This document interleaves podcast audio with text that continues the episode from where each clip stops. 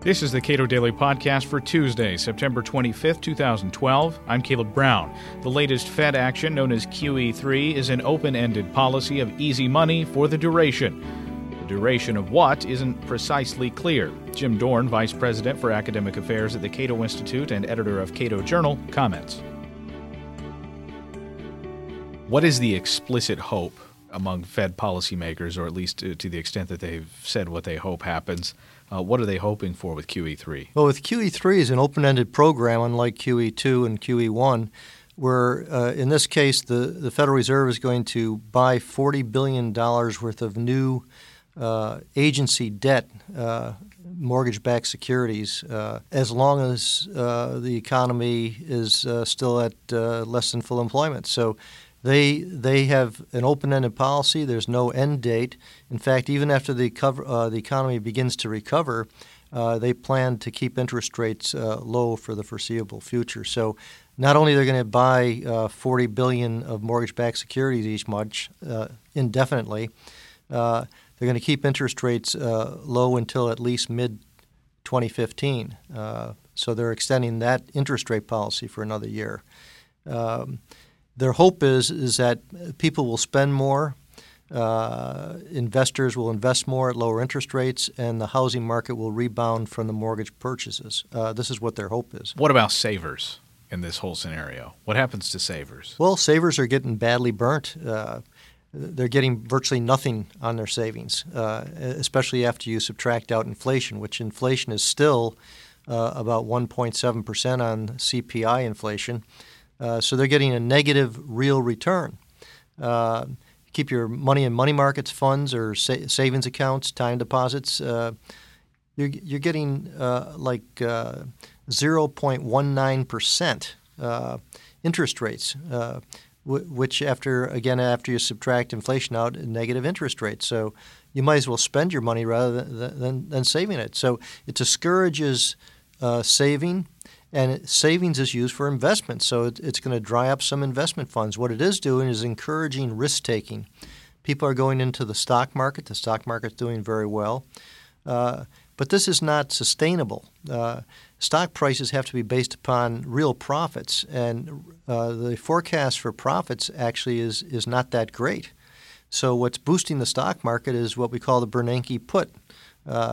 Uh, he's saying, well, the stock market starts to go down, I'll come back in and ease uh, monetary policy to bring it back up again. Uh, and they think that this will create a wealth effect so that people ha- feel wealthier from higher stock prices. They'll spend more money, and this will stimulate the economy. And the whole fallacy here, of course, is that uh, the Fed, by printing money, basically can create real economic growth. If that were the case, no one would have to work. Uh, we just simply run the printing presses. Uh, Zimbabwe tried that, and it uh, worked out to generate hyperinflation and then price controls, and the government got more power. Uh, and we had price controls put on in the United States back in the 70s when inflation was uh, it was about th- a little over three percent. We cannot predict. We have no functional definition of, and everyone can see a bubble after the fact. Well, we, we already see a bubble in the bond market. Uh, interest rates can't go much lower, uh, so there's definitely a, a, bubble in the bond market. Um, anybody that's investing in long-term bonds now is taking on a lot of risk. The stock market, uh, a lot of people think there's a bubble in the stock market. Uh, th- there's not a bubble in the housing market yet, but the whole problem initially was that we had some subprime loans, and the housing market was uh, artificially stimulated by government policy and by ultra low interest rates by the Fed. Now the Fed's keeping interest rates very, very low, close to zero, and they're coming in buying mortgage-backed securities. Uh, they're pump, trying to pump up the housing market, but the housing market uh, was a problem to begin with, and the prices are, are probably still too high. They have to come down, and, and you have to have a readjustment in the housing market. They're not lo- letting that readjustment take place naturally. Uh, and that's that's what should be happening.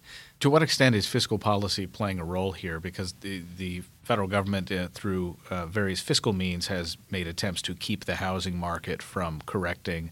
Uh, is the Fed, in some ways, having a difficult time because of that? Well, we could say that the Federal Reserve now is conducting fiscal policy. They're buying uh, government debt. Uh, they're buying mortgage-backed securities. They're allocating credit uh, and uh, they're sterilizing that new money that they're creating. They're doing uh, that by paying interest on excess reserves primarily, keeping the reserves locked up at the Federal Reserve rather than being lent out. Uh, so, in effect, the, the, the, Fed's own policy is defeating itself because of these interest rates on excess reserves.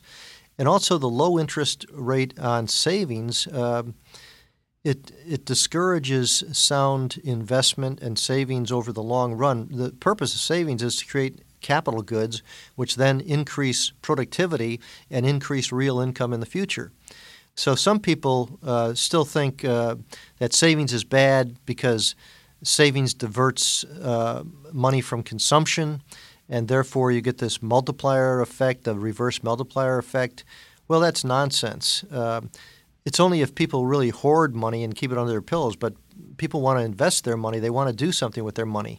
Uh, right now, a lot of that money uh, is either going into sterile reserves at the central bank or into government bonds or agency debt. And the agency debt, a lot of it is from Fannie and Freddie, uh, which are government owned. So it's it's almost as if the the central bank, which is you could consider a state-owned bank in effect, is lending to the state-owned enterprises, Fannie and Freddie. Uh, not much different than what they do in China. Uh, now, of course, Bernanke and Company don't see it that way. Uh, they think that they're doing something that will invigorate the economy, but they've been trying this for several years now. We still have over 8% unemployment. Uh, we have very, very uh, anemic economic growth. Um, what we have is structural problems and uncertainty with respect to policy. And uh, the government's done nothing to correct the fiscal imbalances, uh, especially the unfunded liabilities that run into the trillions of dollars. Um, no uh, fundamental reform has taken place. They just kicked the ball down the road. So they're looking to the Fed to do something. And the Fed says their dual mandate, uh, which is to obtain price stability and full employment, uh, really uh, gives them the the go ahead to try to jack up the, the money supply to lower interest rates and, and stimulate the economy. Uh, Bernanke has said that monetary policy is not a panacea, uh, but he's acting as if it, it, it were. Jim Dorn is Vice President for Academic Affairs at the Cato Institute. You can read more of his work and subscribe to Cato Journal at our website, cato.org.